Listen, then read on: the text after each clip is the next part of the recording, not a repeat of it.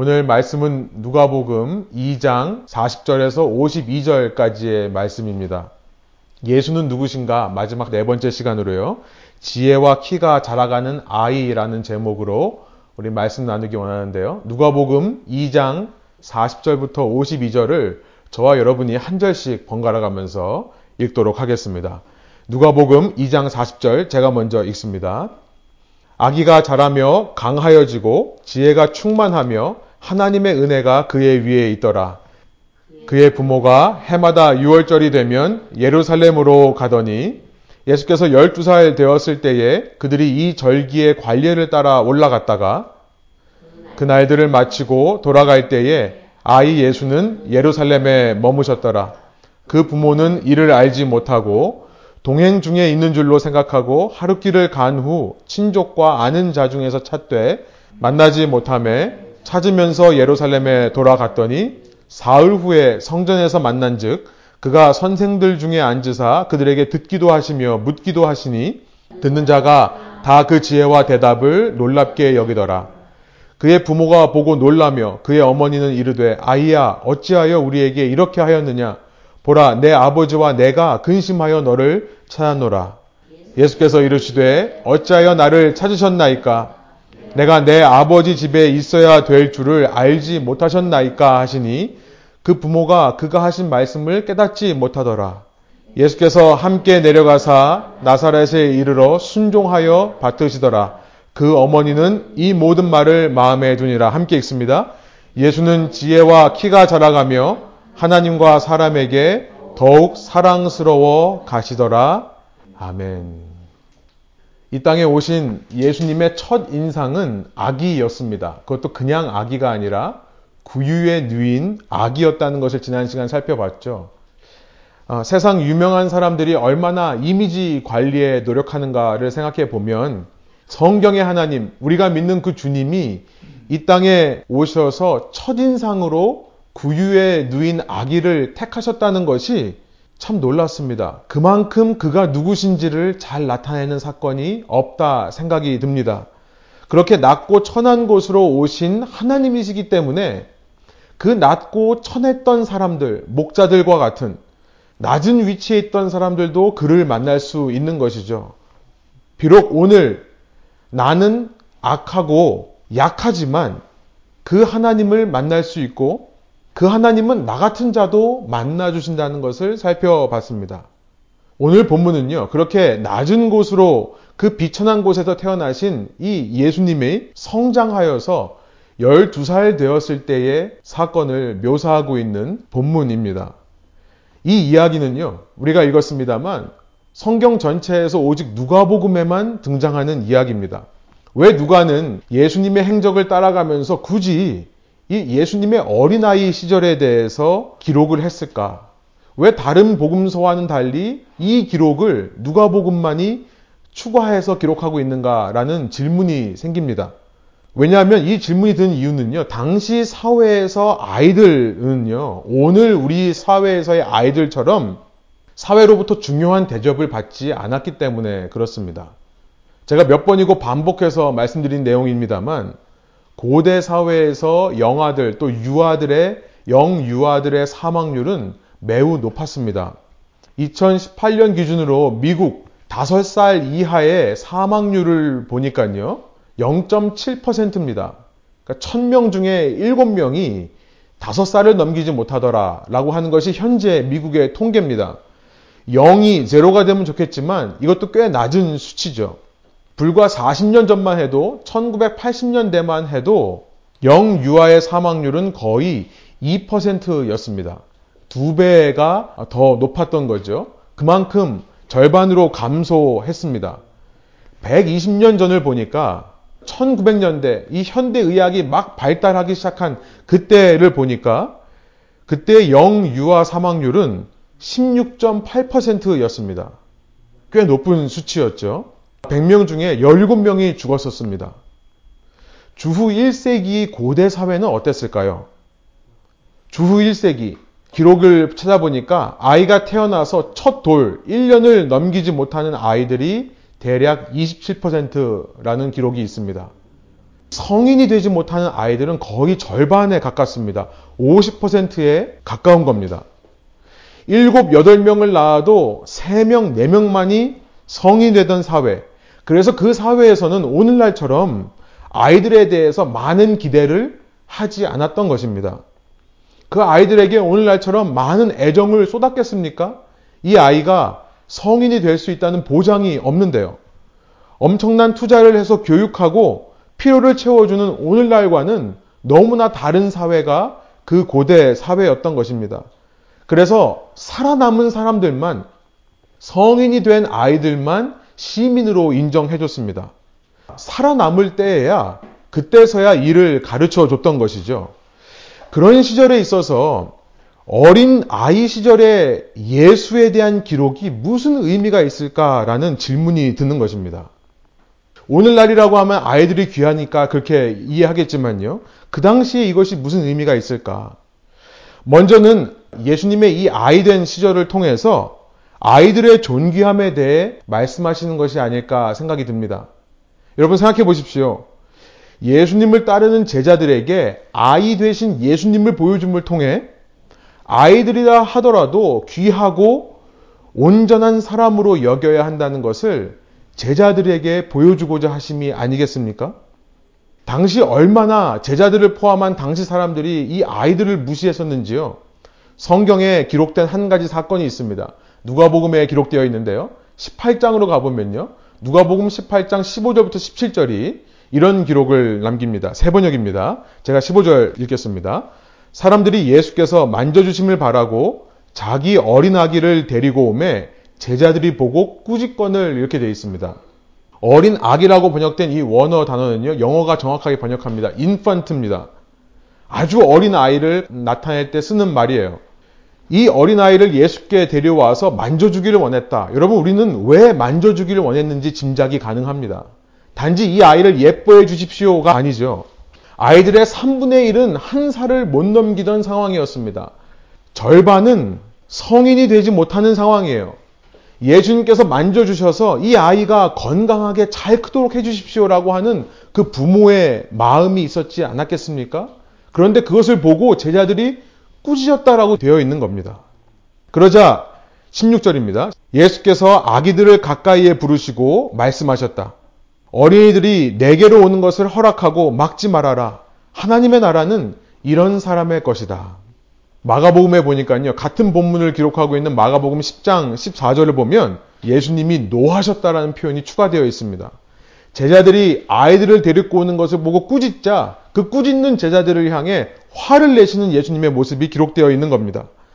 어린 아이들이 내게로 오는 것을 막지 말고 허락해라.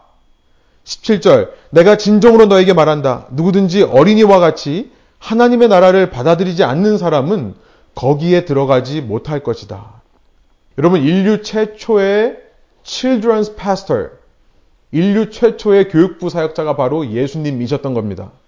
아무도 아이들에게 신경 안 쓰고 그들에게 신앙 가르칠 생각도 하지 않는데요. 심지어 예수님께 나오는 것을 막는 시절이었는데 그 시절에 예수님이 아이들을 받아주셨다라는 겁니다.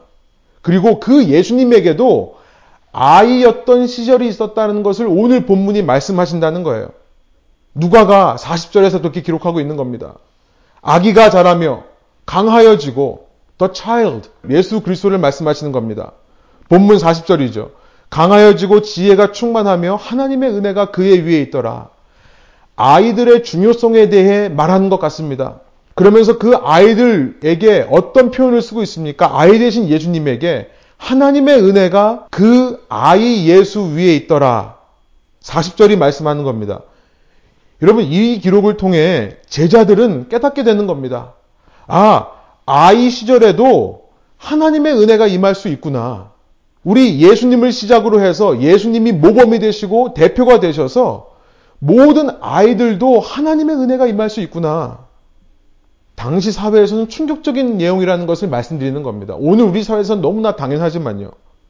그 예수님을 따르는 사람들, 예수님을 닮기 원하는 자들로서 우리도 어린 시절부터 하나님의 은혜를 체험할 수 있는 자라는 그런 깨달음이 바로 오늘 본문에 있는 것입니다. 저는요, 저희 교회 시작하면서 교회 교육부에 대해 우리 교우님들과 수차례 나눴습니다. 또 우리 교육부 전도사님 오셔서 같이 사역하실 때도 교육부에 대해 함께 마음을 나눴습니다. 교회 교육부는요, 부모가 예배 드려야 되니까 그 시간 동안에 아이를 맡아주는 타가소가 아닙니다. 차일드 케어가 되면 안 됩니다. 어쩌면 저는 교회의 중심 사역이야말로 아이들 사역이라 생각을 합니다. 청소년 사역, 청년 사역도 마찬가지입니다. 그들이 은혜를 체험할 수 있고 그들이 은혜를 체험해야 된다는 것이 부모가 가져야 될 믿음인 것입니다. 아니, 부모만이 아니라 우리 모두가 예수님의 제자로서 그 사실을 믿어야지만 이 교회가 살아나는 것이라 저는 믿습니다. 여러분, 집에서 수박을 먹어도 제일 달고 맛있는 부분은 아이들 입에 넣어주고 있더라고요. 제 자신이요. 그리고 저는 가장자리에 있는 제일 맛없는 부분만을 먹게 되더라고요. 아마 주후 1세기 사회에서는 정반대였을 것입니다. 성인들이 그 가운데 수박을 먹고 남은 것들을 어린아이한테 줬을 거예요. 그런 사회에서는 차일드 케어라는 말이 나올 수 있겠습니다. 그런데 그런 사회를 개혁한 것이 기독교죠. 기독교인들이 자녀 교육을 위해 학교를 세웠고요. 그리고 아이들이 절반이 죽는 일을 해결하기 위해 병원을 세웠습니다. 그래서 0.7%가 된 거예요. 현재 세상이 된 겁니다. 집에서는 과일을 먹어도 가장 좋은 것을 아이들한테 먹이면서 교회에서는 아이들을 side dish처럼 취급하면 되겠습니까? 제가 이민교회를 보면서 가장 마음이 아픈 것이 바로 이것입니다.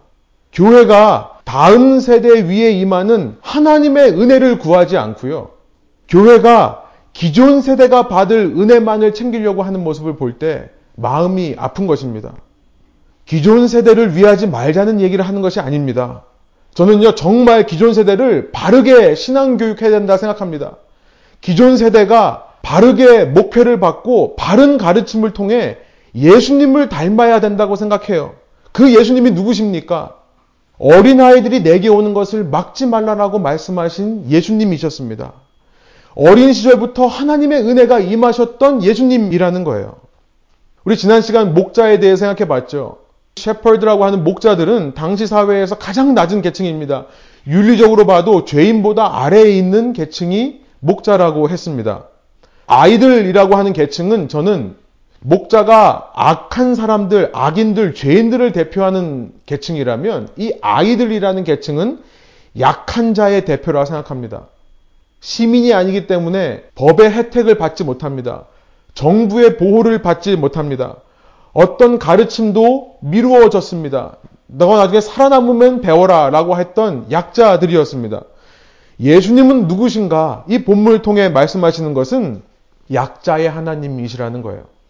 약한 자의 하나님, 죄인의 하나님일 뿐만 아니라 우리 중에 가장 약한 사람들의 하나님. 그렇다면 예수님을 바르게 믿는 모습은 무엇일까요? 어떤 모습을 보여야 할 필요가 있을까요? 약자들을 무시하는 것이 아니라 강자들, 엘리트들만을 위한 교회가 되는 것이 아니라 약자들을 위해 존재하는 교회의 모습을 보여주어야 할 것이 아닙니까? 여러분, 온라인으로 이렇게 예배 드린 지가 벌써 몇 주 되셨는지 아세요? 제가 세보니까 14주 됐습니다. 오늘로서 벌써 14주째예요. 이 온라인이 그냥 한두 달 하고 끝나겠지 생각을 했는데 벌써 14주가 되고 있습니다. 이 온라인이 길어지면서 제 마음 속에 안타까운 마음들이 드는 것이 있습니다. 이 온라인이라는 환경이요. 가만 보니까 약자들에게 타격이 심한 상황이라는 것을 깨닫게 되는 것입니다. 기존의 신앙생활 열심히 하시던 분들, 오프라인에서도 열심히 잘 만나던 사람들은 별 문제가 없는 것 같습니다. 조금 불편함만 있을 뿐이죠. 그런데 약자들에게 참 어려운 환경입니다. out of sight, out of mind라고 할까요? 모이지 않으니까 마음이 급속하게 떠나가는 것을 봅니다. 특별히 우리 청년 세대, 우리 어린 아이들을 바라보면서 더 그런 마음을 느끼는 것 같습니다. 물론 이 시기에 우리는요, 우리 자신의 믿음을 먼저 돌아봐야 할 것입니다. 이 시기를 통해 내가 지금까지 종교 생활을 해왔는가 아니면 참 믿음 생활을 해왔는가가 드러날 거예요. 그것이 드러났을 때 여러분 참 믿음으로 돌아가기 위한 노력을 하시기를 간절히 부탁드립니다. 그 노력은 무엇입니까? 바로 약자를 돌보는 것이라는 것을 말씀드리는 거예요. 뭘 더 많이 배우고 더 많이 가르치고를 통해서가 아니라 약자를 돌봄으로 우리는 참 믿음으로 돌아갈 수 있는 겁니다. 이것이 바로 성숙이라는 거죠. 교회 안에 믿음이 약한 자들을 캐치해서 그들이 떨어지지 않도록 돌보는 일. 여러분, 우리의 신앙이 왜 자라지 않고 성숙하지 않고 얕은 물에서만 우리가 놀고 있습니까? 신앙이 나에게만 포커스 되기 때문에 그런 거죠. 신앙이 강자에게, 신앙을 열심히 신앙생활 하는 사람들에게만 포커스 되어 있기 때문에 그런 것입니다. 특별히 아이들의 신앙 교육에 헌신하고 투자해야 하겠습니다.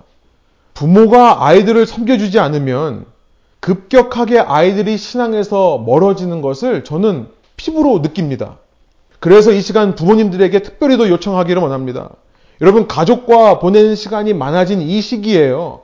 다른 일 계획하시는 것보다 자녀들의 신앙을 위해 헌신하시는 것을 계획하시기 바랍니다. 교육부에서 매주 정성스럽게 준비해서 올려지는 예배, 여러분 아이들만 넣어놓고 알아서 하겠지 하지 마시고요. 함께 참여해 보시면 좋을 것 같아요. 매일 성경 프로젝트.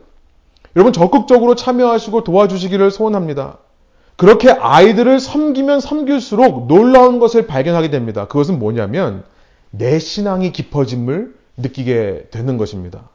아이들이 없는 가정들, 이미 아이들이 다 졸업해서 커 있는 가정들, 여러분 그 가정들에게도 요청합니다.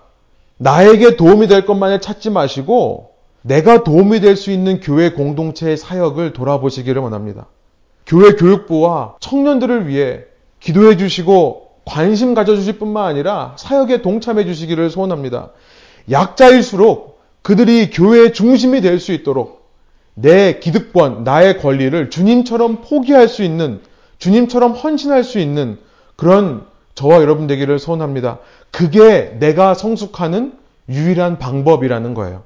여러분, 첫 번째, 저는 40절을 묵상하면서 예수님이 아이였던 시절을 통해 우리가 어떤 교훈을 받을 수 있을까? 그 첫 번째 우리가 배우게 되는 신앙의 원리는요, 슬라이드를 보여주시면, 하나님의 은혜는 약자 위에 있다는 원리를 배우게 된다는 것을 깨닫습니다. 40절에 말씀하는 것처럼, 아이가 자라며 강하여지고 지혜가 충만하며 하나님의 은혜가 그 위에 있더라. 예수님의 아이 시절을 보여줌을 통해 예수님께서 대표적으로 그 아이 된 예수님의 모습을 보여주심을 통해 예수님을 닮아가는 성숙한 신앙은 약자를 소중히 여기고 돌보는 데 있다는 것을 말씀하시는 것 같습니다. 그래서 첫 번째 포인트를 다른 말로 하면 이것입니다. 여러분, 신앙의 성숙은요, 약자를 돌봄을 통해 이루어진다는 것입니다. Growing in faith through serving the weak. 약자를 섬김을 통해 우리의 신앙의 성숙이 일어난다는 것. 단지 많이 배우고 뭔가를 많이 가르쳐서 우리 신앙이 성숙되는 것만이 아니라 예수님을 사랑한다면 크리스마스의 아기 예수만이 아니라 약자의 대표 대신 아이 예수도 우리가 받아들일 수 있어야 하겠습니다. 여러분 기억하십시오. 신앙의 성숙은요. 약자를 돌보고 약자를 섬김을 통해 이루어진다. 우리 계속해서 말씀을 볼까요? 41절, 42절입니다. 우리 한번 한 목소리로 41절, 42절 한번 읽어보겠습니다. 그의 부모가 해마다 6월절이 되면 예루살렘으로 가더니 예수께서 12살 되었을 때에 그들이 이 절기의 관례를 따라 올라갔다가 이렇게 되어 있습니다. 당시 유대인들은 이 이방인들에 비해서 특별히 자녀 교육에 대해 열심을 냈습니다. 오늘날도 가만 보면 이 유대민족이 유난히 자녀 교육에 신경을 많이 쓰고 자녀 교육에 많은 투자를 하는 것을 볼 수 있죠. 이 유대인들이 이방인들의 사회와 문화 속에서 아이들에게 성인이 되기 전까지는 시민권도 주지 않고 가르치지도 않던 사회 속에서 특별히 유대인들은 자녀 교육에 힘을 썼는데요. 그 이유는 하나님의 말씀 때문입니다. 이 예를 들면 신명기 6장 6절부터 7절에 이런 말씀들이 있는데요. 신명기 6장의 쉐마라고 하는 들으라 이스라엘 유명한 말씀이 있죠. 이들이 이마에도 쓰고 손목에도 붙이고 집 문 앞에도 붙여놓는 말씀입니다.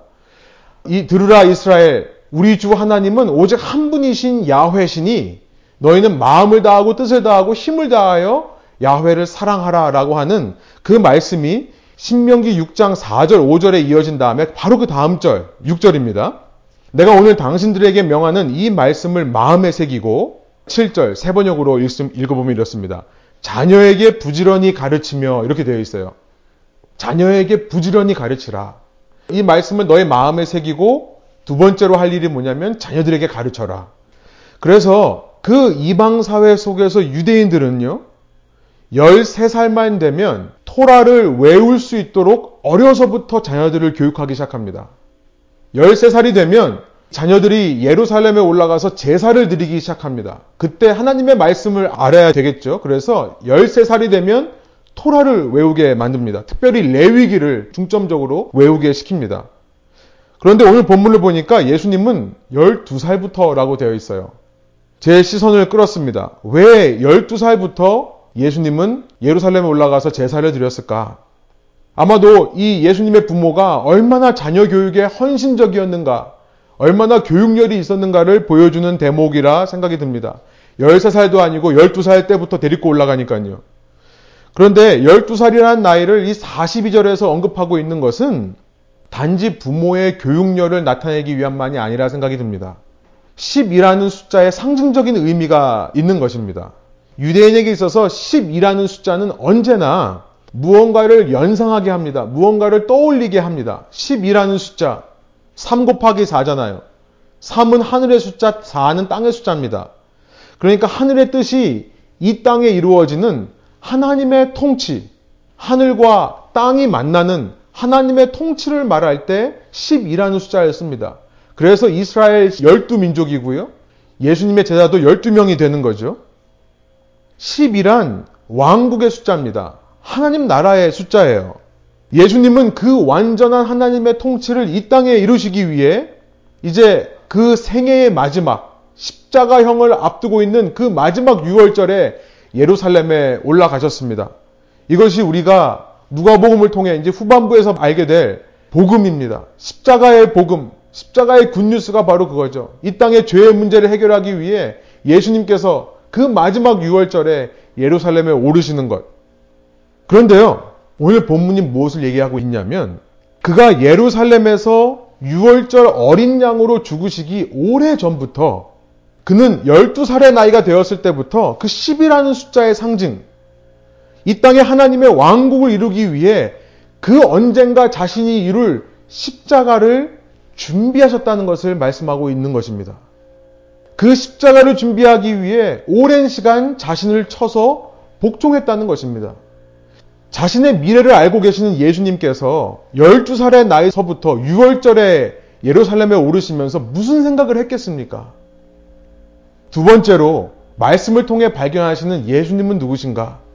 예수님은요, 자신의 사역의 열매를 위해 아이 시절부터 준비하고 연단하신 예수님이라는 것을 우리가 알게 되는 거죠. 두 번째 슬라이드 보여주시면 신앙의 성숙은 연단을 통해 온다는 것입니다. Growing in faith through constant discipleship. 우리는 어떤 사람이 어떤 위대한 업적을 이루었을 때 그가 어쩌다가 우연히 그 일을 이루었다고 생각하기가 참 쉽습니다. 그런데 운동선수를 생각해 보면 우리는 쉽게 그렇지 않다는 것을 알 수 있죠. 올림픽에서 금메달을 따는 사람들, 어느 한 운동 종목에서 이름을 낸 사람들, 여러분 그런 경우를 가만 보면 어린 아이 시절부터 그 한 가지 운동을 붙잡고 연습해 온 경우가 참 많이 있습니다. 훌륭한 뮤지션들, 음악 악기를 잘 연주하는 사람들, 어려서부터 악기를 다루면요, 성인이 돼서 악기를 배우는 것과 전혀 다릅니다. 훨씬 더 잘 연주하는 것을 보게 됩니다. 한국 속담에 세 살 버릇 여든까지 간다라고 합니다.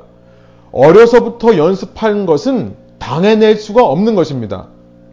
여러분, 놀라운 열매, 놀라운 성과는 결코 우연의 산물이 아닙니다. 노력의 산물인 겁니다. 오랜 시간 준비한 결과입니다. 우리는 오늘 본문을 통해 무엇을 알게 되냐면요. 예수님이 이루신 그 십자가라는 복음의 원동력을 발견하게 되는 겁니다. 예수님이 다 단지 초인적인 신적인 능력으로 그 십자가를 감당하셨던 것만이 아닙니다. 십자가 위에서 남들은 전부 자신을 못 박는 사람들을 비방하면서 죽어가는 그 십자가형 위에서 자신을 십자가에 못 박는 사람들을 위해 오히려 기도하셨던 그 예수님의 모습. 하나님, 저들이 하는 짓을 알지 못합니다. 저들을 용서하여 주십시오. 이것도 역시 누가복음 23장에만 기록되어 있는 예수님의 말씀인데요. 자신을 못 박는 사람을 위해 그렇게 기도할 수 있는 예수님의 모습은요, 그 순간 이루어진 것이 아니라 바로 오늘 본문부터 쌓였던 것입니다. 그가 어렸을 때부터 12살의 나이서부터 6월절에 예루살렘에 오르는 훈련을 통해 그 모습이 나왔다는 것을 알게 된다는 것입니다. 여러분 오늘 우리가 예수님 믿는다고 한 번에 모든 것이 다 변하면 얼마나 좋겠습니까? 아니요. 우리가 예수님 믿고 내 죄악된 자아의 모습이 금방 사라질 것 같지만 그렇지 않다는 것을 우리는 너무나 잘 압니다. 우리는 오랜 기간 연습하고 훈련해야 하는 겁니다. 가능하면 어려서부터요. 가정교육의 중요성이 바로 거기 있죠. 어린이 사역의 중요성이 바로 거기 있습니다. 이것이야말로 이 시대의 가장 강력한 전도의 tool이라고 저는 생각합니다. 여러분, 이 어린이 사역이야말로 이 시대에 정말 필요한 전도의 사역이에요. 어린 아이 시절에는 열심히 신앙생활 하다가 대학생 되면서 하나님 떠나는 사람들이 얼마나 많이 있습니까? 신앙 안에서 저는 오랜 연습과 훈련이 매우 중요하다 생각이 듭니다. 하다가 지치죠. 하다가 아무 성과가 없는 것 같죠. 내 자신은 변하지 않는 것 같죠. 그런다 하더라도 훈련하고 연습해야 되는 이유가 바로 여기 있습니다. 그래서 때로 우리의 삶에 환란, 고난, 시련이 주어지는가 봅니다. 로마서에 보면 로마서 5장 3절부터 4절입니다. 다만 이뿐 아니라 우리가 환란 중에도 즐거워하나니 이는 환난은 인내를 인내는 연단을 연단은 소망을 이루는 줄 알미로다. 환란이 주어지는 이유 우리 안에 인내를 통해 연단이 되게 하기 위해서 캐릭터 빌딩 여러분 예수님도 연단을 통해 오랜 시간 훈련을 통해 그 십자가라는 열매를 맺으신 것이라면 여러분 우리처럼 악하고 약한 존재는 말해 무엇을 하겠습니까? 연습 없이는 여러분 선행이 나오지 않습니다. 여러분 훈련 없이는 우리는 물질을 가지고 하나님이 기쁘신 일에 쓸 수 있는 사람들이 아닙니다. 훈련해야 되는 거죠. 성품의 변화. 여러분 우리는 수많은 흉내를 내야 됩니다. 내가 아닌 것 같은 모습도 계속 반복해서 흉내를 내다 보면 어느 순간 내 성품이 되는 거죠. 여러분 신앙에는 지름길이 없습니다. 신앙에는 치트키가 있을 수가 없습니다.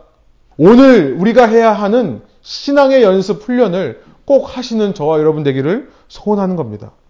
고난 중에도 여러분 고난이 나를 더 단단하게 하는 훈련임을 깨닫고 포기하지 마시기를 소원합니다. 어떤 훈련, 어떤 연습이 필요할까요? 세 번째 포인트와 연결이 되는데요. 결론부터 미리 말씀드리면 결국은 전적인 순종입니다. 신앙의 성숙은 전적인 드림을 통해 이루어진다는 것을 나머지 본문의 메시지가 우리에게 전해주는 것 같습니다. Growing in faith through total devotion. 전적인 드림을 통해 우리 신앙의 성숙이 가능하다라는 겁니다. 43절부터 마지막까지의 이야기 정리해보면 그렇게 예루살렘에 갔다가 돌아오는 길에 마리아와 요셉은 예수님이 사라진 것을 발견하게 됩니다. 아마 식구들과 함께 갔기 때문에 또 어른은 어른대로 아이는 아이대로 가다 보니까 이런 일이 있었겠죠. 그래서 다시 예루살렘에 돌아갑니다. 그래서 46절에 보니까 3일 만에 예수님을 찾았다. 예수님이 훗날 십자가에서 죽으시고 3일 만에 다시 어머니 된 마리아를 찾게 될 것. 마리아와 제자들이 3일 만에 부활하신 예수님을 다시 만날 것을 미리 보여주는 이야기가 아니겠습니까? 그런데 그렇게 만난 예수님이 그 부모를 향해 이렇게 대답합니다. 48절부터 50절이에요. 우리 한번 함께 읽을 수 있는 분들은 한번 읽어볼까요? 그의 부모가 보고 놀라며 그의 어머니는 이르되 아이야 어찌하여 우리에게 이렇게 하였느냐? 보라 내 아버지와 내가 근심하여 너를 찾아노라. 예수께서 이르시되 어찌하여 나를 찾으셨나이까? 내가 내 아버지 집에 있어야 될 줄을 알지 못하셨나이까? 하시니 그 부모가 그가 하신 말씀을 깨닫지 못하더라. 부모만이 아니라 우리도 깨닫지를 못하는 겁니다. 예수님께서 왜 이렇게 말씀하셨을까? 제자들도 모르고 우리도 모를 수 있는데요. 그래서 51절 다음 절에 보니까 마리아는 그냥 예수님이 하신 말씀 어찌하여 나를 찾았습니까? 내가 내 아버지 집에 있어야 할 줄을 알지 못하셨나이까? 라는 말을 그냥 마음에 treasure up, 새겨두었다라고만 이야기를 합니다. 그런데 이 책을 읽는, 누가복음을 읽는 독자들을 위해, 제자들을 위해 52절에 그 답을 힌트해 주는 것 같습니다. 52절이에요. 제가 읽어보겠습니다. 예수는 지혜와 키가 자라가며 하나님과 사람에게 더욱 사랑스러워 가시더라. 지혜와 키가 자라가며 하나님과 사람에게 사랑스러워 가시더라는 표현.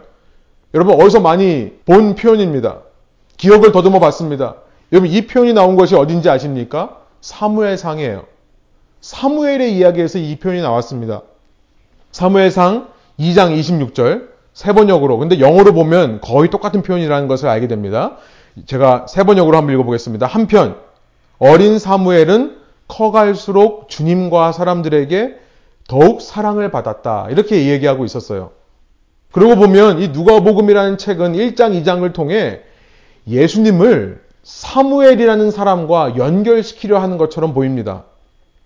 앞서 우리 1장의 마리아 기도를 지지난주에 말씀을 나눴었죠. 1장 46절부터 55절에 나와 있는 매그니피컷이라고 불리는 마리아의 기도. 이 마리아의 기도는 사무엘상 2장 1절부터 10절에 나와 있는 한나의 기도와 굉장히 흡사합니다. 우리가 오늘 읽은 본문 누가복음 2장 40절 바로 앞에 보면요. 아예 안나라는 이름의 선지자가 등장을 합니다. 안나라는 늙은 여 선지자가 예루살렘에 있어서 아기 예수를 보고 기뻐하며 감사함으로 하나님께 기도를 드리더라라는 장면이 있습니다. 마치 한나가 사무엘을 위해 기도하며 했던 모습과 똑같은 모습입니다. 감사하며 하나님께 기도하는 모습. 이 한나라는 히브리식 이름을 그리스식으로 표현하면 안나가 되는 것입니다. 어린 사무엘은 부모와 떨어져서 엘리라고 하는 선생과 함께 대화하며 지냈습니다. 사무엘상 3장에 나와 있는데요. 오늘 본문에 나와 있는 46절에 보면 예수님도 부모와 떨어져서 자신의 스승들과 선생들과 대화를 하는 장면이 나와 있죠. 왜 예수님과 사무엘을 연결하고 있는가? 저는 그 이유가요. 이 사무엘이라고 하는 존재를 생각하면 우리가 떠올리는 것은 뭐냐면 사무엘은 하나님께 온전히 바쳐진 아이라는 것을 우리가 떠올리게 됩니다. 사무엘상 1장 11절 또 1장 마지막 28절을 보면 한나가 사무엘을 임신할 때 그 아이를 하나님께 바쳤고요. 태어나서 그 아이를 하나님께 드렸습니다. 함께 생활하지 않고 세상과 함께 살게 했어요. 예수님도 그렇다는 것이죠. 예수님도 바로 온전히 하나님께 바쳐진 아들이라는 것을 이야기하기 위해 사무엘과 연결시킨다는 것입니다. 예수가 누구신가? 요셉 마리아의 아들이 아니라 지금 49절에서 예수님이 자신을 향해 말씀하시는 거예요. 나는 아버지 집에 있어야 할 하나님의 아들이다라고 지금 말씀하고 있는 겁니다. 전적인 하나님의 소유가 된 자, 물론 인간 부모님 밑에서 자라지만 나는 온전히 하나님의 것입니다. 하나님에게 전적으로 바쳐진 자입니다. 라고 말씀하시는 것입니다. 여러분, 그 예수님을 믿는 우리도 예수님을 따라하는 자로서 우리도 마찬가지라는 사실을 알게 되죠. 우리는 우리 부모의 자녀이기도 하지만 그 전에 하늘 아버지의 자녀인 것입니다.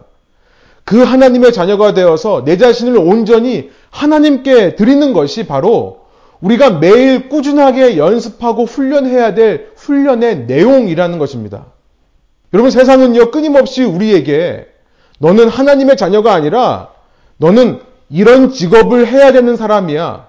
너는 이만큼의 성적을 내야 되는 사람이야. 너는 이런 모습을 보여줘야 되는 사람이야. 끊임없이 세상의 어떤 직업으로, 세상의 어떤 모습으로 우리의 눈을 돌리게 합니다. 그래서 그것을 가지고 우리의 정체성이라 착각하게 만들어요. 그를 위해 매일매일 훈련하고 연습하고 공부하고 일하라는 메시지를 우리에게 던져줍니다. 저는 이 말씀을 읽으면서 이런 생각이 들었어요. 우리가 과연 우리의 참 정체성을 위해 무엇을 투자하고 있는가? 이 시기에 우리가 우리의 참 정체성, 하나님의 자녀로서, 하나님의 소유된, 하나님께 온전히 바쳐진 자로서 우리가 무엇을 투자하고 무엇을 연습하고 훈련하고 있는가? 여러분 이것이 바로 영적 전쟁이라는 것입니다. 참 정체성, 하나님께 바쳐진 온전한 자녀라는 것을 하나님께 바쳐진 하나님의 소유라는 것을 인정하시는 저 여러분 되기를 원합니다. 왜냐하면 그때야 우리는 생명력을 경험할 수 있기 때문에 그래요. 쉬운 예를 들어볼게요. 자녀 영역과 관련해서요. 이 아이들을 단지 내 아이만이라고 생각하고 키울 때 그때 어쩌면 내가 내 자녀를 영적으로 죽이는 꼴이 될 수 있습니다. 왜냐하면 내가 이들에게 우상이 되거나 혹은 이들이 나에게 우상이 되기 때문에 그렇습니다. 그러나 내 아이지만 하나님의 자녀라는 인식을 하게 되면 이 아이를 하나님께 바쳐진 하나님의 온전한 소유라고 인정하게 되면 여러분 그 아이가 속을 썩여도 소망이 있는 거죠. 그 아이가 기대에 어긋나는 일을 한다 하더라도 기대해 줄 수 있는 겁니다. 바로 그런 생명력, 그런 사랑과 관심을 우리 아이들이 먹고 자라는 겁니다. 오직 주님 안에만 그 생명력이 있을 수 있는 겁니다. 아이를 예로 들었지만 여러분 여러분의 삶도 마찬가지입니다. 우리의 삶도 마찬가지예요. 하나님의 자녀라는 이 정체성이 무너지면 우리는 영적 전쟁에서 패할 수밖에 없습니다. 그러나 어떤 삶과 환경이 주어져도 내 안에 그 정체성이 바로 서 있으면 나는 세상에서 말하는 정체성이 아니라 완전히 하나님께 바쳐진 하나님의 소유, 하나님의 자녀라는 정체성이 확고하게 있으면 어떤 상황, 어떤 고난, 어떤 환란마저도 나의 성숙을 위한 도구로, 나의 성장을 위한 도구로 사용될 수 있음을 고백할 수 있는 것입니다. 말씀을 정리해 볼게요. 여러분, 예수가 누구십니까? 첫 번째 슬라이드 다시 돌아갑니다. 그는 어린 아이로 약자의 모습으로 우리에게 다가오신 하나님이십니다. 그 약자 속에 감추인 하나님의 은혜가 있음을 말씀해 주시는 분이 예수님이세요. 그래서 신앙의 성숙은 약자를 돌봄을 통해 이루어진다는 것을 꼭 기억하시기 원합니다. 약자를 돌보고 섬기는 것이 바로 내 신앙을 키울 수 있는 길입니다. 두 번째로 예수님은 누구십니까? 그는 어린 시절부터 자신의 그 궁극적인 ultimate ministry, 십자가라는 복음을 위해 준비하시고 훈련하신 분이라는 거예요. 신앙의 성숙은 연단을 통해 온다는 것을, 훈련을 통해 온다는 것을 알게 되는 것이죠. 우리의 삶에 그 성숙을 위한 길을 포기하지 않고 가려는 훈련과 연단이 필요하다는 사실을 알게 되는 것입니다. 세 번째로 예수님은 누구신가? 하나님께 온전히 바쳐진 분이라는 겁니다. 하나님의 소유이고 하나님의 아들이라는 것입니다. 여러분 신앙의 성숙은 전적인 드림을 통해 가능하다는 것을 기억하시기 바랍니다. 내 자신을 온전히 드릴 때 하나님으로부터 생명력이 나에게 주어지는 법입니다. 신앙의 성숙은 연단을 통해, 드림을 통해, 약자를 돌봄을 통해 이루어진다. 여러분, 어린 시절부터 이것을 알았으면 좋겠습니다. 젊은이부터 이것을 알아서 일찍부터 훈련한다면 그의 삶에 진전이 없어 보인다 할지라도 20년, 30년이 지났을 때 얼마나 위대한 결과를 이루게 될까? 그 시기가 지난 분들이라도 포기하지 마십시오. 어쩌면 하나님께서 오늘 우리에게 고난과 환란을 허락하시는 이유는 아직도 나에게 훈련이 남아있기 때문인지도 모릅니다. 결론 마지막으로 예수님은 누구신가? 설교 제목 오늘 52절의 말씀처럼 예수님 스스로도 날마다 지혜와 총명이 성장하여 갔던 분이라는 것이 결론입니다.